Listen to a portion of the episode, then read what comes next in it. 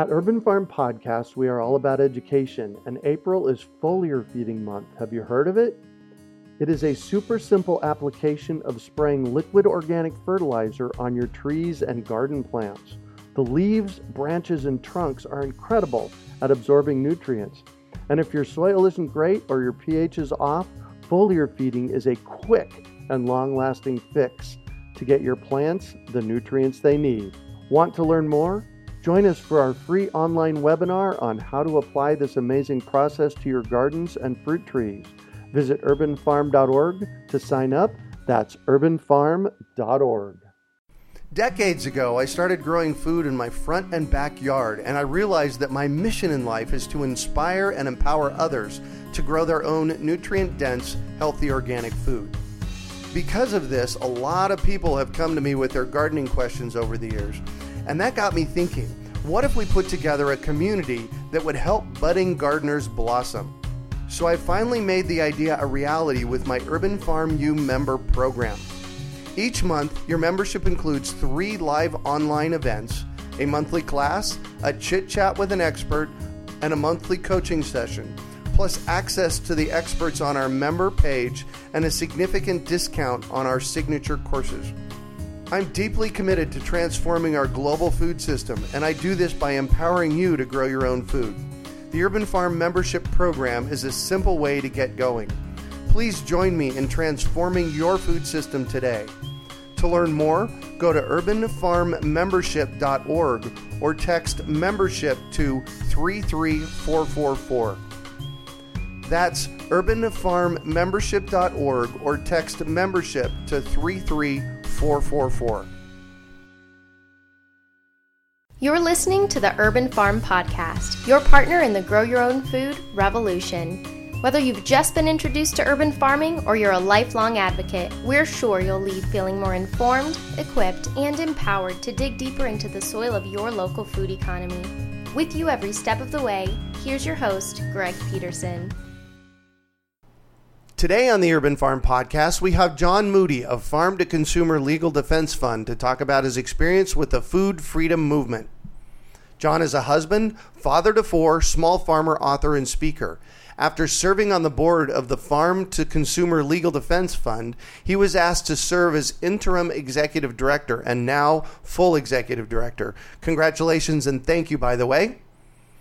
John has participated in the small farming and food freedom movement in many ways over the years, serving as administrator for one of the largest local food buying clubs in the nation, the Whole Life Buying Club. He acted up by standing up with the members of that buying club to unjust enforcement actions that denied them access to real food, protesting the FDA's harassment of farmers and consumers seeking real food.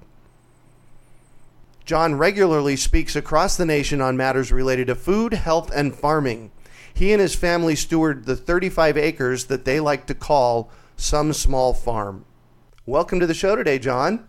Great. Thanks so much for having me. Absolutely. So, I shared a bit about you. Can you fill in the blanks for us and share more about the path you took to get where you're at now? Well, had you known me back in high school or college, you would never have thought you would find me here today. Oh my gosh. I, I am like the least likely candidate for somebody to be involved with real food and farming that you can find mm-hmm. in the United States. I was your typical video game playing, um, Chips Ahoy cookie eating, wow, Dorito inhaling. you know, four processed food groups was my diet uh-huh. F- for most of the first few decades of my life, until in my early twenties I developed um, some severe health problems mm. that, that, mm. culminated in a condition known as duodenal ulcers. Oh, wow. That um, doesn't sound good. Yeah, it's a lot like if you remember the one Alien movie where the alien creature pops out of the chest of the person. Uh-huh. It's a lot like that, only it happens five or six times a day. Oh my gosh. Um, you, you know, so I'm I'm in my early 20s. I'm in the middle of working on my master's degree, and I'm just racked by unremitting, unrelenting pain. Oh. So I go to a doctor and you know, I had, a, I had a doctor who I felt was pretty good. He wasn't the kind of person who you walked in the door and he immediately wanted to inject you with things. Mm-hmm. And you know, they had they did a endoscopy on me, and you know, we come back. He's like, "Oh, you have this thing. You know, you have this big ulcer in your duodenum." I'm like, "Okay." It's like, "Well, why do I have this ulcer?" He's like, "Oh, he's like, I don't really know why, but we have these medications you can take." Oh yeah, standard answer. Yeah, and and I go, "Well, I go, well, what do these medications do?" and he kind of paused because I think you know this was this was almost 20 years ago. I don't think people often actually ask doctors right what their medications were actually going to do to them. Mm-hmm. So he kind of paused and he had to pull out the medication insert and he begins to kind of look through and he goes, "Oh, he goes, um, it it shuts off your body's ability to produce hydrochloric acid." And I'm like, "Man, I'm like I'm an Avenger." Yeah. Like I produce high, like I have a superpower. Uh huh. Um, and then my second thought was like, if my body produces hydrochloric acid, isn't that important? L- like, oh, you know, yeah. like, you know, like to me, it was just like, if that's something my body does and it's just doing it out of whack. Mm-hmm. Now you may need to shut it down for a time to repair the broken pipe or whatever. Right. But like to permanently shut down my body's ability to produce hydrochloric acid, isn't this going to have all sorts of like other effects? Pretty, yeah. Yeah and um, he he had no answer to that mm. line of reasoning and and so something kind of something kind of shifted mentally for me at that point in time. Like the whole way the whole way i viewed myself and my health and the world and doctors and things it, it all kind of took this sudden like shift. Uh-huh. And and so I left my doctor's office and I started to read books on food and nutrition. uh, came across the work of Sally Fallon and, oh, yes. and Weston A. Price. Yep. And within six months, I was able to completely heal my duodenal ulcers through food and diet. That is powerful. And so that is kind of how I fell into um, just real food and farming to begin with. Mm-hmm. Um, you know, my wife, she was my fiance at the time. She's now my wife. We were shopping at Sam's Club and Kroger and Walmart, and we went from shopping there to shopping at Whole Paycheck and Wild Oats. Mm-hmm. Um, and then we took the gateway drugs of a CSA and, oh, raw, yes. and, and, a herd share and a raw milk dairy. Yep and so we, we slowly kind of went farther and farther down the rabbit hole until we started a local food buying club in Louisville, Kentucky.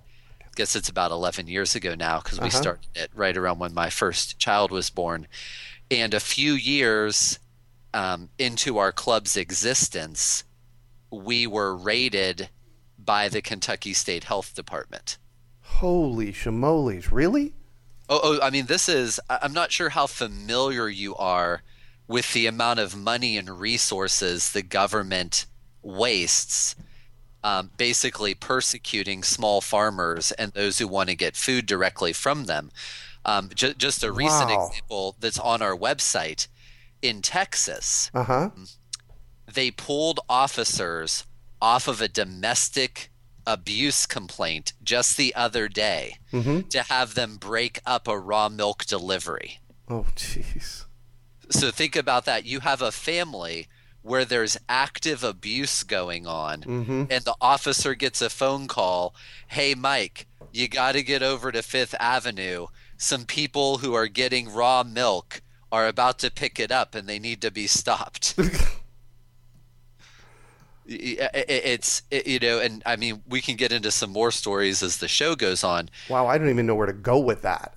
Uh, uh, well, I mean, again, I could give you dozens of examples. There's Manna Storehouse in Ohio. There's there's Rawesome in California that was raided with guns drawn. Like, is the broccoli and cabbage going to shoot back? Wow. Well, there was there was one this just this week. I have it posted on my Facebook page. A guy was growing okra in his backyard, and they raided his house, guns drawn. Yeah, I think that I think that happened a few years ago, but I saw it making rounds again Okay. on social media. Uh-huh. um, and and it's and so it's it's unbelievable. You know, like a lot of people when when me and Kristin Canty, who did the movie Farmageddon, uh-huh. where she chronicles a lot of these stories in that movie, we try and tell this to people, and they almost look doe-eyed. They just can't believe it. They they can't believe that police and SWAT teams mm-hmm. and government agencies are are using tens of millions of dollars of tax money uh-huh. To interfere with who you get your food from. Wow. So uh, the, the, I got to ask this question: Why? That's a. It's an interesting question. Uh-huh. Um, I, I'm going to give you a few different reasons why. Okay. So, so one reason is um, the, the the food industry in America, the food and farming segment of the economy, mm-hmm. I submit to you, is one of the most heavily regulated, if not the most regulated part of our lives. You know, people complain about the government mandating light bulbs, or people complain about the government, you know, getting involved in all these areas that they shouldn't. Mm-hmm. And then they sit down to eat a Twinkie which is you know a, 50 cent Twinkie that has a shelf life of 500 years or more, which only exists because of the government's absolute devastation and manipulation of the food and agricultural industries. Hmm. You know, how do we get carrots? You know, or organically grown local carrots are two to three times more expensive than Twinkies and Coca Cola. Yeah you know how how do we get there? Uh, you know how do the economics of our food system make any sense when you step back? Right. It's only because they've been so skewed mm-hmm. so manipulated so broken by governmental policies and other involvements entanglements. Mm-hmm. um, so that's one part of it. A second part of it so before you before you go to the second part so why would that for our listeners why would that have our police forces raiding buying clubs? Well, be, because at the end of the day, mm-hmm. you know, th- this is something, um, it, you know, especially because of the events of the past few weeks in our nation, it's something on a lot of people's minds. Uh-huh. But but we need to realize that every law and regulation that the government passes, mm-hmm. it means to enforce. And those regulations are enforced by people who have access to firearms and the ability to throw you in cages. Hmm. A- and so, you know, we need to think long and hard. Um, we often don't consider, you know, something bad happens. So we say, oh, government, will you pass a law mm-hmm. because of this bad thing that happened? And we don't realize, though, that that law might be used in a way we did not foresee. to to do things to people in a way we would have never anticipated. Yeah. Um, and so you know, a great example of this is Vernon Hershberger up in Wisconsin, mm-hmm. who ended up going to a jury trial. His case drug out, I believe, over three to four years. Uh-huh. He's a farmer. I think he has 10 kids, maybe 11 kids. Uh-huh. He doesn't even have as much as a parking ticket on his you know record and the state of wisconsin used well over $3 million probably by our best estimates to try and shut down his little buying club that had a 100 families in his community that wanted to get food from his farm uh-huh. because in the mind of the state of Wisconsin, he was not complying with their dairy regulations and other food regulations. He was the one that was selling raw milk, right? Well, he wasn't selling raw milk. Um, he had, you know, people people had an ownership interest in his farm oh, dairy, mm-hmm. if I remember correctly. Got it. So you got it. But also, you know, Vernon and his group would also argue, and this is actually what the jury decided, and that that they were right in arguing this, that what they were doing was private commerce. It was not public. Oh. And it was outside the purview and the authority of the state to interfere with. Hmm. Um, and so that's something as an organization we really want to drive home this legal idea that you know if people want a regulated food system, Mm-hmm. they can have it, but but we should have the right to opt out. Oh, big time. Yes. You you know, we should Yep. have the ability to opt out. You know, if I want to buy a pork chop from my neighbor Mm-hmm. and I don't want that pig to go through a USDA inspected butchering facility, Mm-hmm. I should have that right. If I want to get a chicken pot pie from my cousin and actually pay them money for it, Mhm. I should have the right to do that, even if that chicken pot pie wasn't prepared in an inspected, you know, certified kitchen. Right. Uh, and, and so that's you know, so this the second part is Thank you. That's where I was going next. yeah.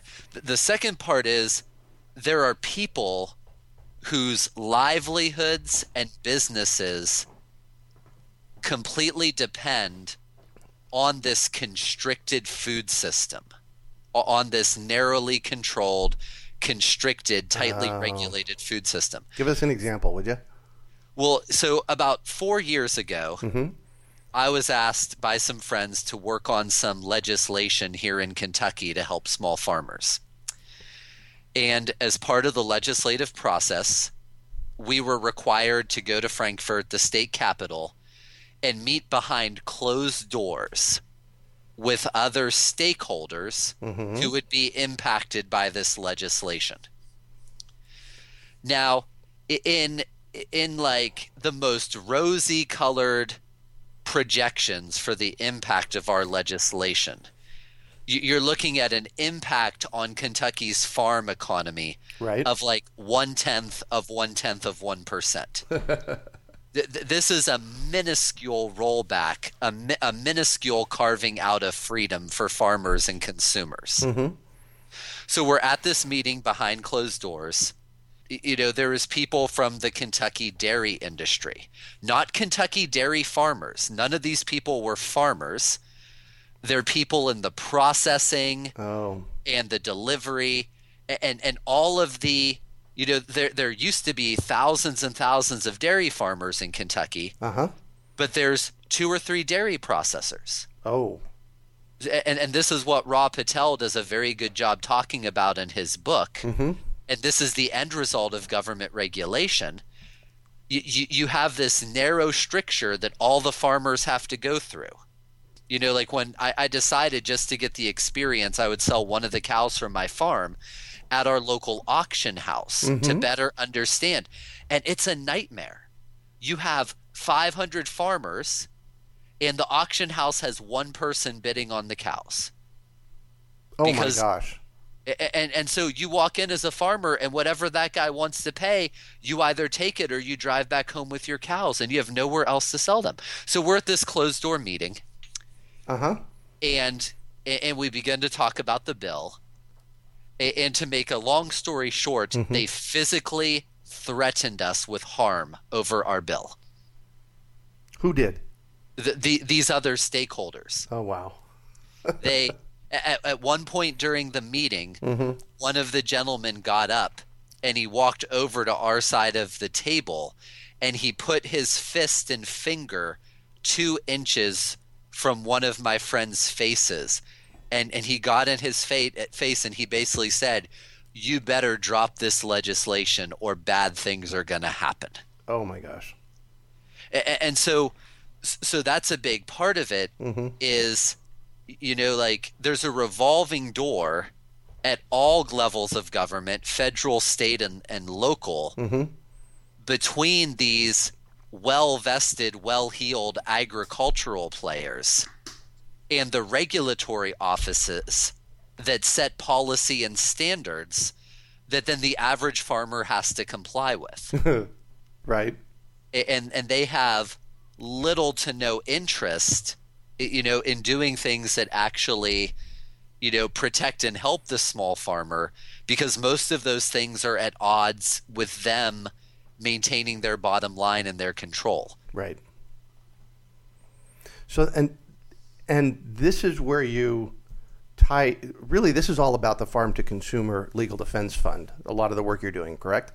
Yes, and, and so you know, so um, after they raided our buying club, Uh-huh. we were we were the first group in the nation up to that point to be rated and walk away winners.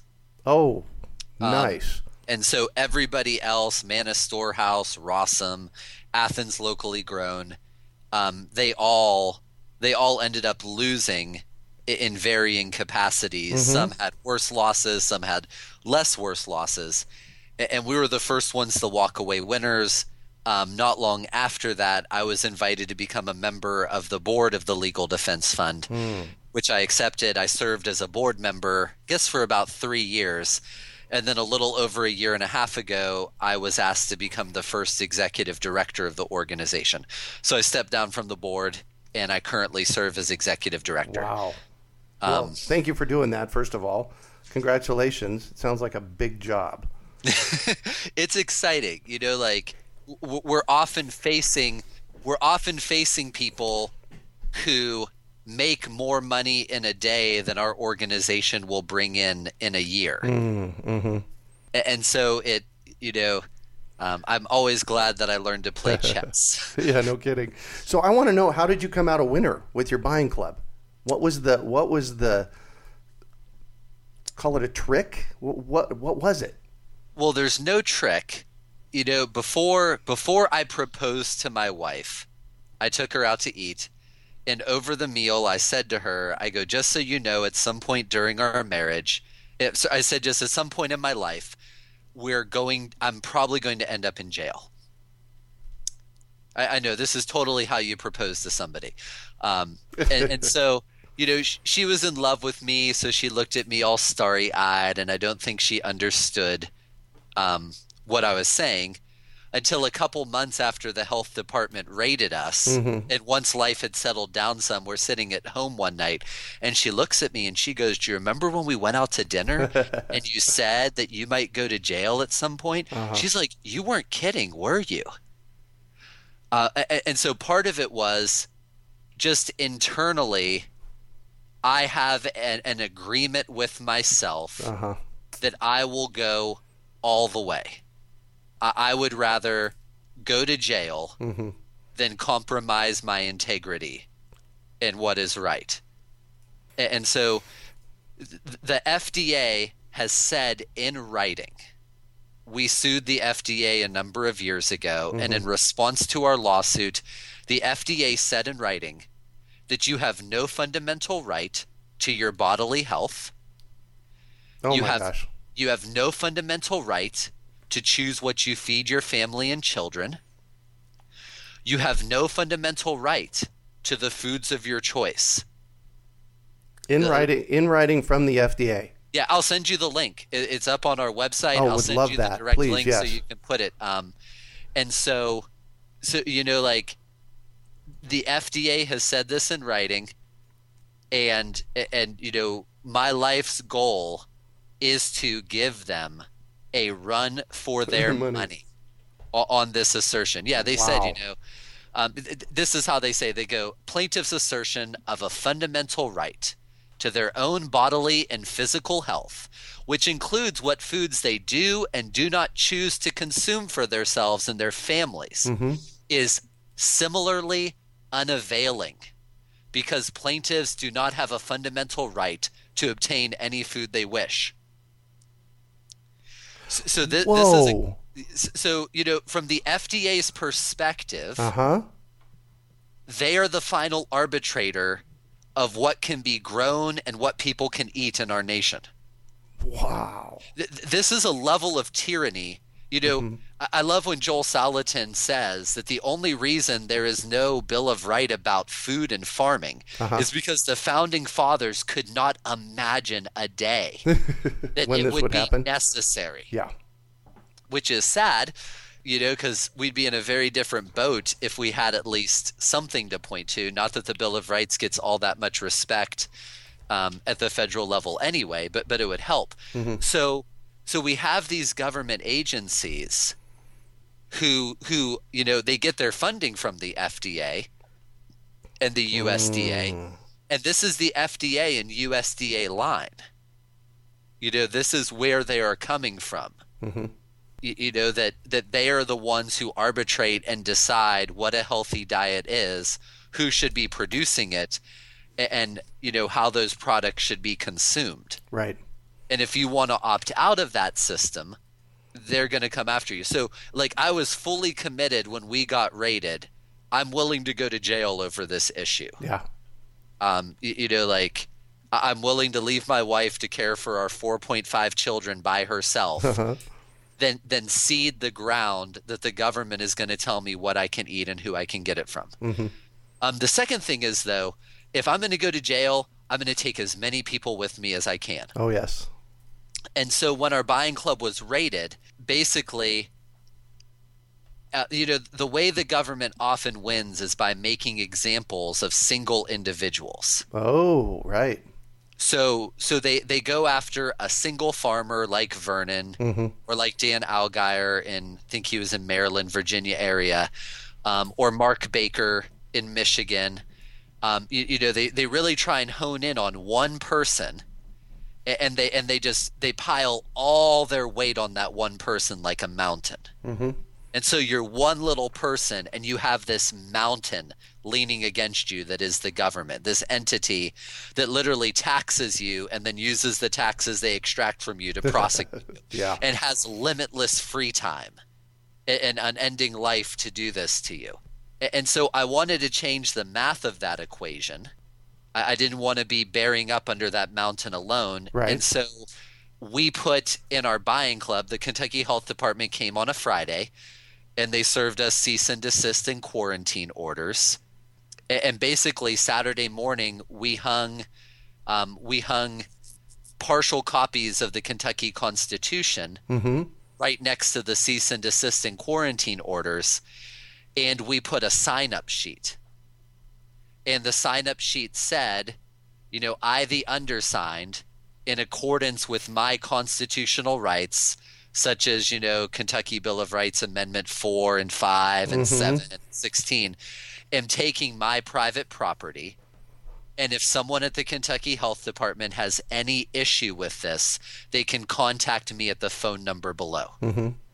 And we had our members, we gave our members the opportunity to join us in breaking and ignoring the quarantine. Wow. So that if the Kentucky government was going to take this to the next level, mm-hmm. they couldn't just put me in jail now. They couldn't just put Susan in, in jail now. Uh-huh. They now had a hundred some people who all it's an oh, all or nothing proposal. Brilliant, yes. Well, well, and it's great because you know, like Kentucky is like most states. Mm-hmm. They, they, they squander the taxes they extract. Mm-hmm. They're millions, if not billions, of dollars in debt. Their jails are already overflowing. Their court systems are already hopelessly backlogged. Mm-hmm. Are they really going to go after a hundred, a hundred of your few remaining tax-paying, mm-hmm. productive citizens. You know, our buying club is stay-at-home moms and doctors and college professors and lawyers and you know airline pilots and tradesmen and carpenters. Like you're really, you're really going to come after all these different people. Mm-hmm. And so I tried to engineer a no win situation for the state of Kentucky. Wow. So that no matter what they did, mm-hmm. they would lose at the end of the day. You know, so so even right. if we you know, even if we took some shots along the way, even if I did spend some time in jail, mm-hmm. at the end of the day there was no way they were gonna win. And it sounds like that's what happened. Yeah, and and you know, five days later, we received an email from the Kentucky Health Department. The, the government never apologizes. Of course not. Um, and the government never admits it makes a mistake. They just said in the email it was a misunderstanding. so it, it was just a misunderstanding. Got it. And and so they they walked away. Um, it, it, from what I was told by some of my friends in the Kentucky government, it was a very bad few weeks for the health department. It, it really went sideways on them. Oh, nice. Um, they, they just were not at all expecting because again, up until that point, every single time something like this had happened, mm-hmm. you know the people had been rolled. Right. Uh, you, you know they they had no game plan to resist and organize in a way that will allow them to win. A lot of them were very principled, a lot of them were very good-hearted. Right. But they weren't really prepared. Yeah. And you know the great thing for us was one of the reasons we were able to win is our buying club um, is a member of Farm to Consumer. So Farm to Consumer is a membership organization. Mm. And if you're a member, you have access to a 24 hour a day, 7 day a week hotline where you call and in five minutes you can have a lawyer on the phone with you to help you when anything like this happens. Wow. You know, so say you're a farmer mm-hmm. and a government agent shows up at your farm for an inspection Oh. and wants you to sign all of these different forms. One of our members had this happen last week. Uh-huh. Um, I was actually on my day off and I got a text message from one of our farmer members saying, you know, I have an agent of some alphabet agency at my farm wanting me to sign these forms. What do I do? And I'm like, you call the hotline so one of the attorneys can help you. And the attorney will talk to the government agent. The attorney will be able to instruct you what are your rights in that situation. Um, the attorney can run interference and explain to a government agent if they're outside the bounds of their office and authority. And, and so it's it's such a great resource for all the different ways that farmers and growers get harassed. You know, Joel Salatin Uh-huh. is one of our members. Eliot Coleman is one of our members. A- And, like, you know, Joel, I would say almost once a year has to avail himself of our help in one way or another. You know, whether it's a- an out of line local inspector saying his eggs aren't up to snuff, you, you know, to all of these different stories he has in his book, Everything I Want to Do is Illegal. Um, and so, you know, so so farm to consumer was another reason we were able to win because we had we already had attorneys Right in there. our corner Yeah. That if we did decide to fight it, we would have legal support that would not bankrupt us in the process. Right. Uh, it, it is so there's a lot of things that went into it, and I'm just really thankful that, um, you know, that, that that we were able to come out on the other side in a positive manner. Right. And things in Kentucky have generally um, been on the upswing ever say, since Good. overall. Good. So tell us about the Farm to Consumer Legal Defense Fund. So the organization was started in the mid 2000s, um, primarily because of the, you know, harassment of especially um, raw milk farmers.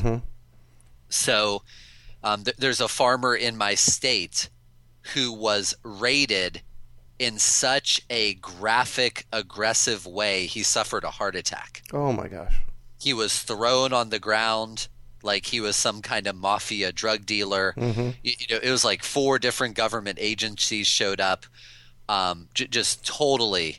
Uh, well, you know, the Manna Storehouse raid was very similar. They're, they're kind. I think they're like an Amish family, or something similar. And there was a SWAT team sitting in their house, you know, with semi-automatic firearms Mm-hmm. in full body armor, over them distributing food.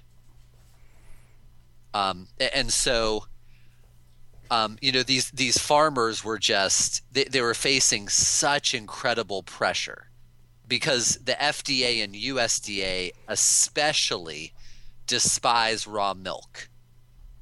Um, so well, and, and it makes sense though because milk milk more than any other food in our kind of cultural ethos Uh huh.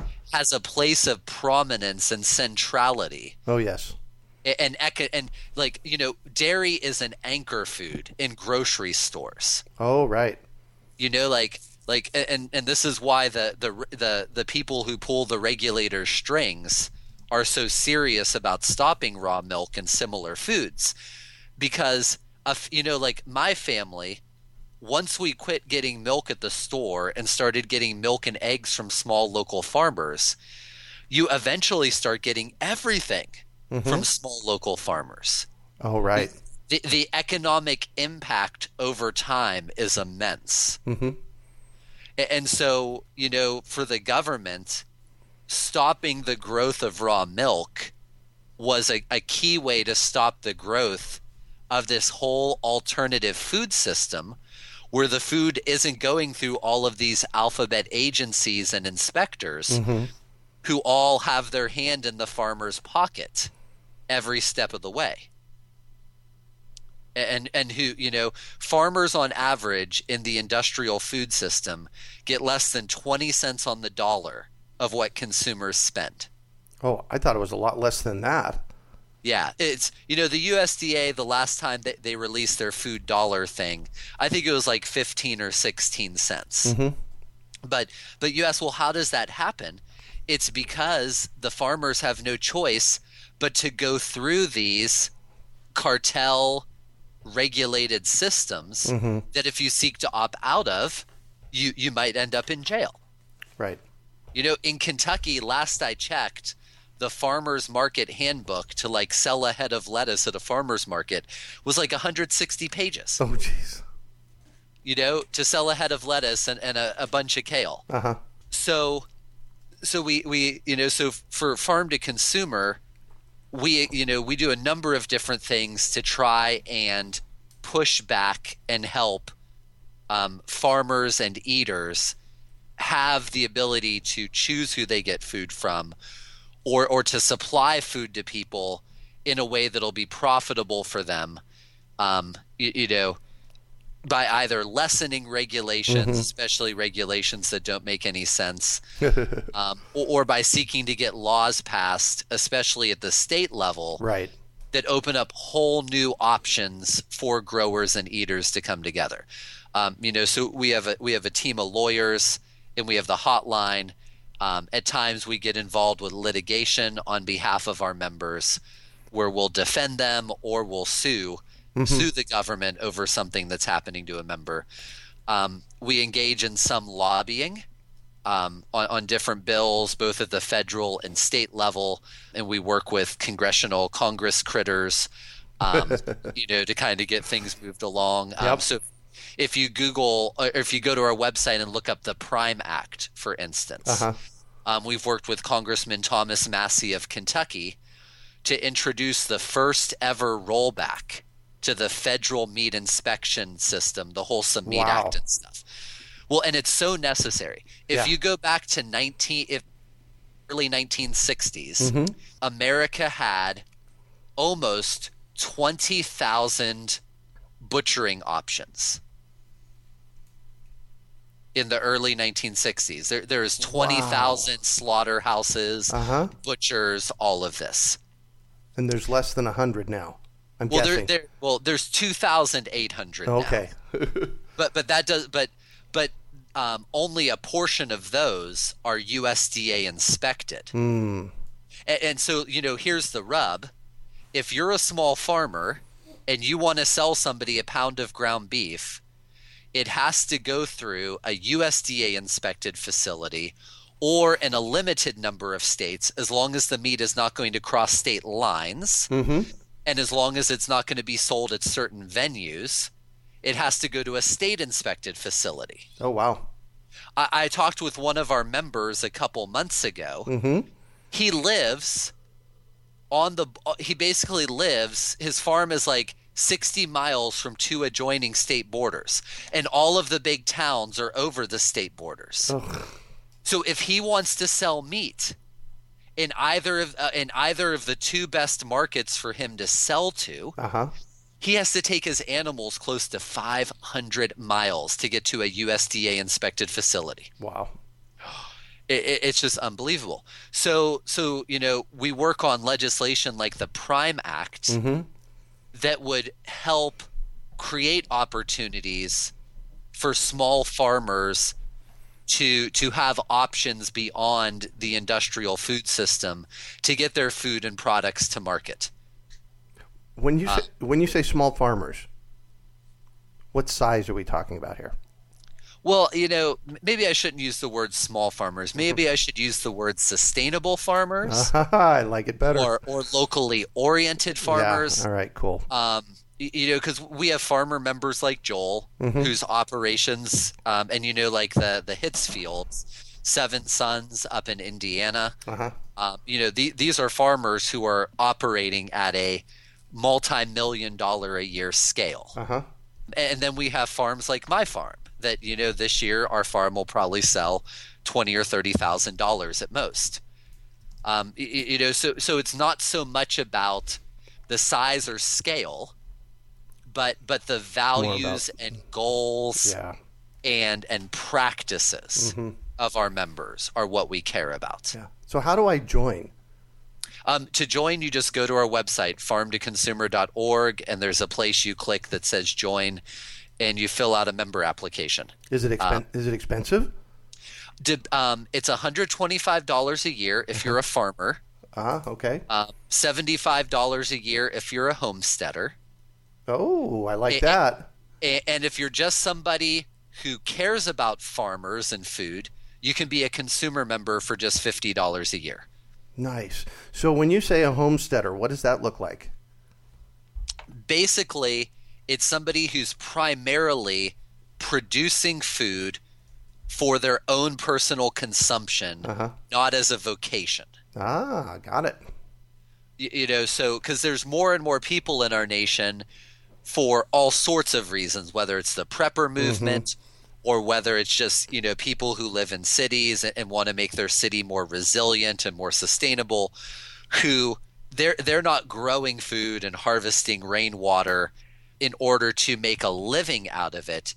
They're doing it um, you know, to, to feed their family, um, to feed their neighbors. Yeah. Not not for you know not because they're economically trying to make a go of it. Yeah. And we wanted to have a membership for them that still has a lot of benefits. Yay.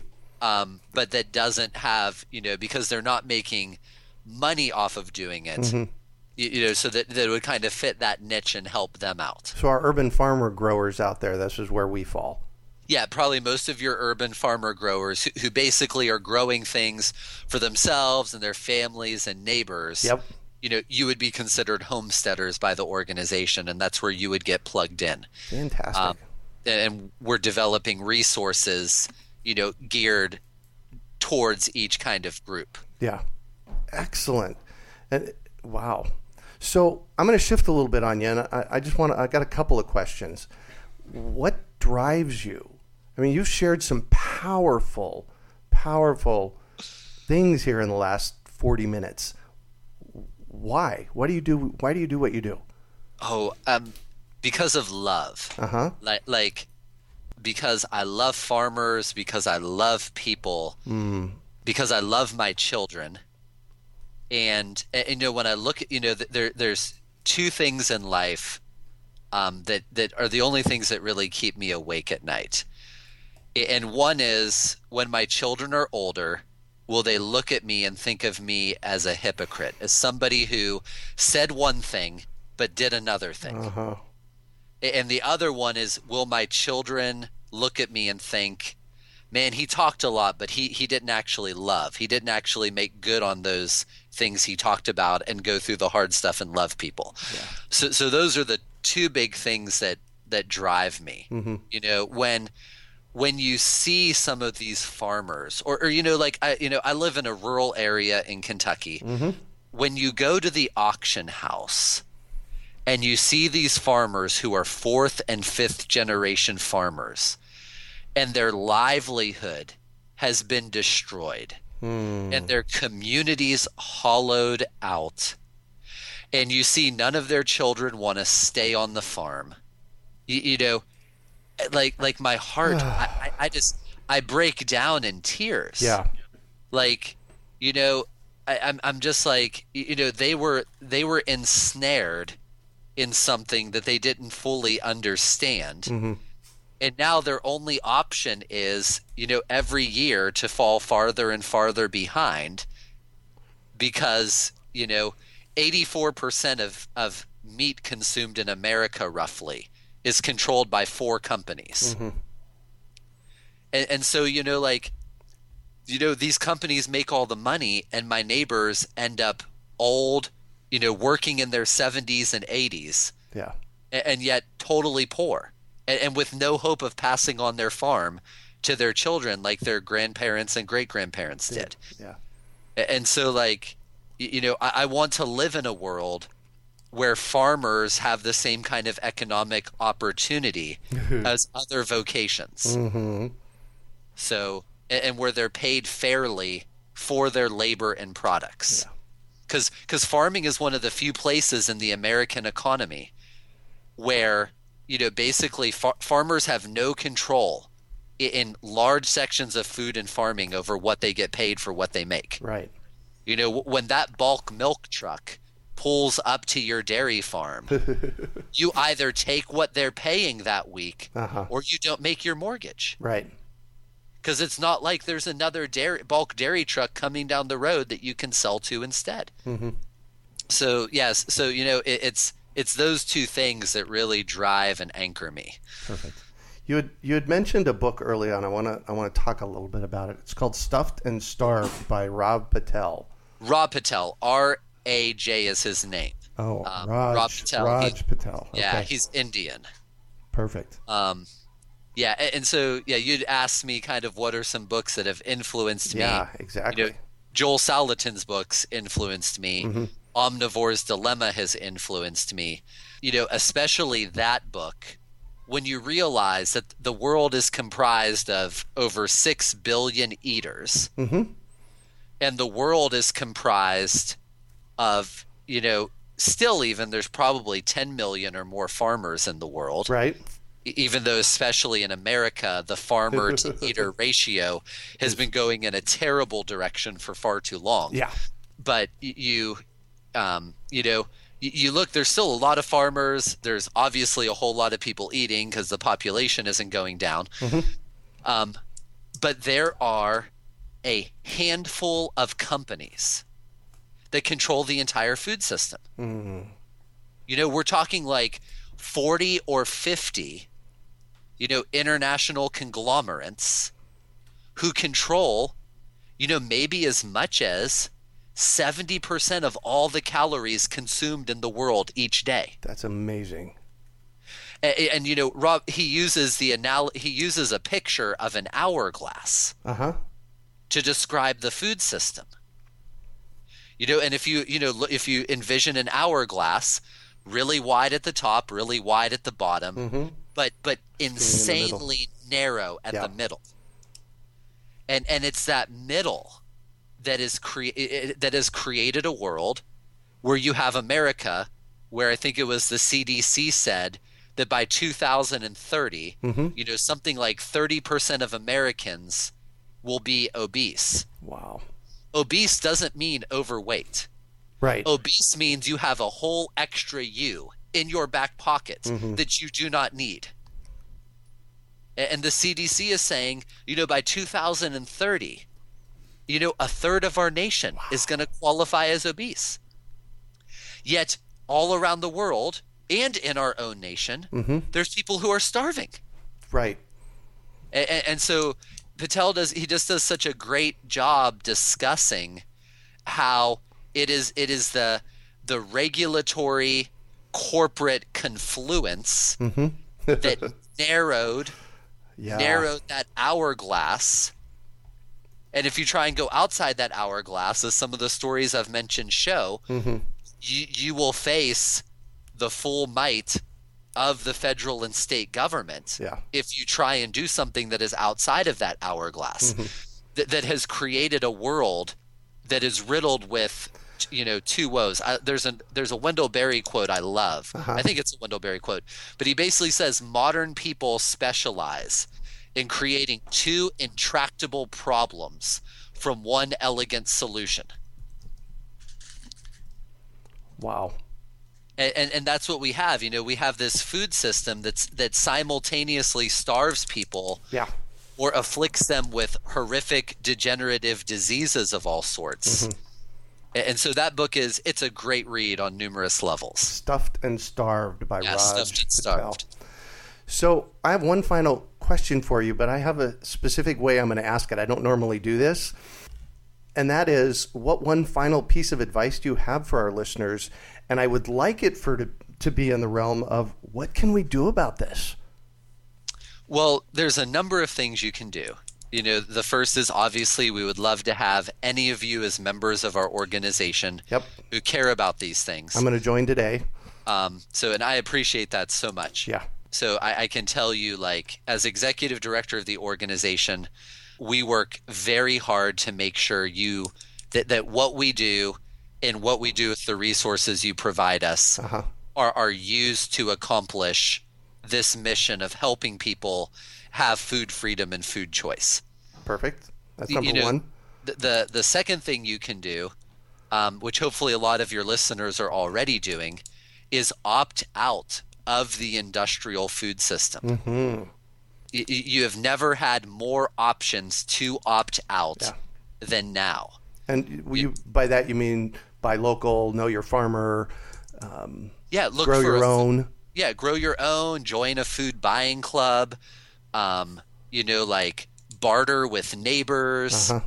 Uh, you, you know, like how often you know like, you know we have a buying club and we've done all of these neat things like encouraged members because mm-hmm. you know it's hard to go to a restaurant and get a good meal oh, yeah. in, in, some places it's gotten yeah. a lot better oh yeah got way better over the last five to ten years um, but but then it gets real pricey and right. i said you know well, well you know like why don't a group of families do a meal swap where like you know oh that's brilliant because like like I have four kids, uh-huh. and so getting a babysitter and everything to go out to eat is a pain in the butt.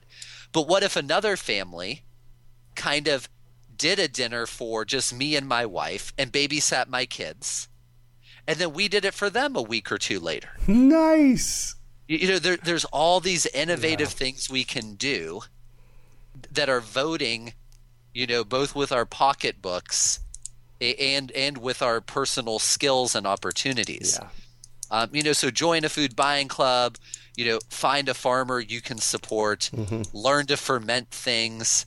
You, you know, th- there's there's so many things you can do at this point that will over time make a cumulative difference yeah. and, and pull other people in you know help them understand why these things matter help them understand yeah. it's not okay and it's not good for our nation that like 80% of the produce consumed on a daily basis mm-hmm. comes from two small valleys in California.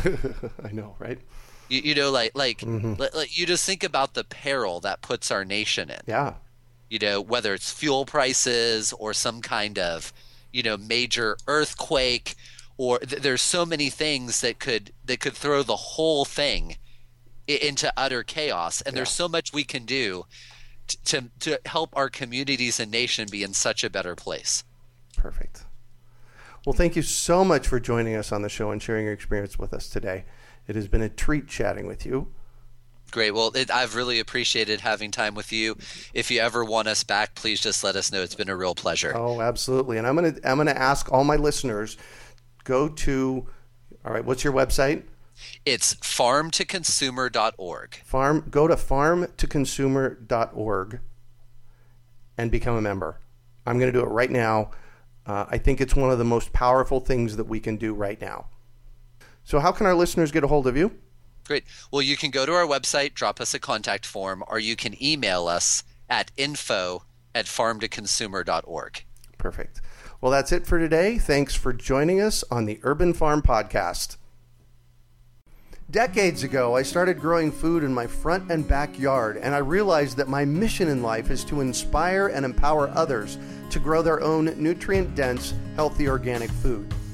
Because of this, a lot of people have come to me with their gardening questions over the years, and that got me thinking what if we put together a community that would help budding gardeners blossom? So I finally made the idea a reality with my Urban Farm U member program. Each month, your membership includes three live online events, a monthly class, a chit chat with an expert, and a monthly coaching session, plus access to the experts on our member page and a significant discount on our signature courses. I'm deeply committed to transforming our global food system, and I do this by empowering you to grow your own food. The Urban Farm membership program is a simple way to get going. Please join me in transforming your food system today. To learn more, go to urbanfarmmembership.org or text membership to 33444. That's urbanfarmmembership.org or text membership to 33444. We hope you enjoyed today's episode of the Urban Farm Podcast. Remember to listen three days a week for tips, advice, and resources to help you on your journey with urban farming. You can find us on the web at urbanfarm.org or send us an email to podcast at urbanfarm.org. In the words of Vincent van Gogh, great things are done by a series of small things brought together. Be encouraged that with each lesson learned and skill developed, you are one step closer in the direction of your dreams. One of the first things that many of us learn when we start to garden is how to water and fertilize the soil. But there is an exception to this rule, and it's called foliar feeding. You should foliar feed or water the leaves of your plant with liquid fertilizer when you want certain nutrients to be absorbed better. Not only are the leaves great at uptaking liquid fertilizer, if your soil isn't very good or your pH is off, foliar feeding can help your veggies and fruit trees quickly get the nutrients they need to thrive. If you're ready to start foliar feeding for maximum growth, yields, and quality, head on over to urbanfarm.org forward slash feed the leaves to see our selection of foliar feeding products. That's urbanfarm.org forward slash feed the leaves.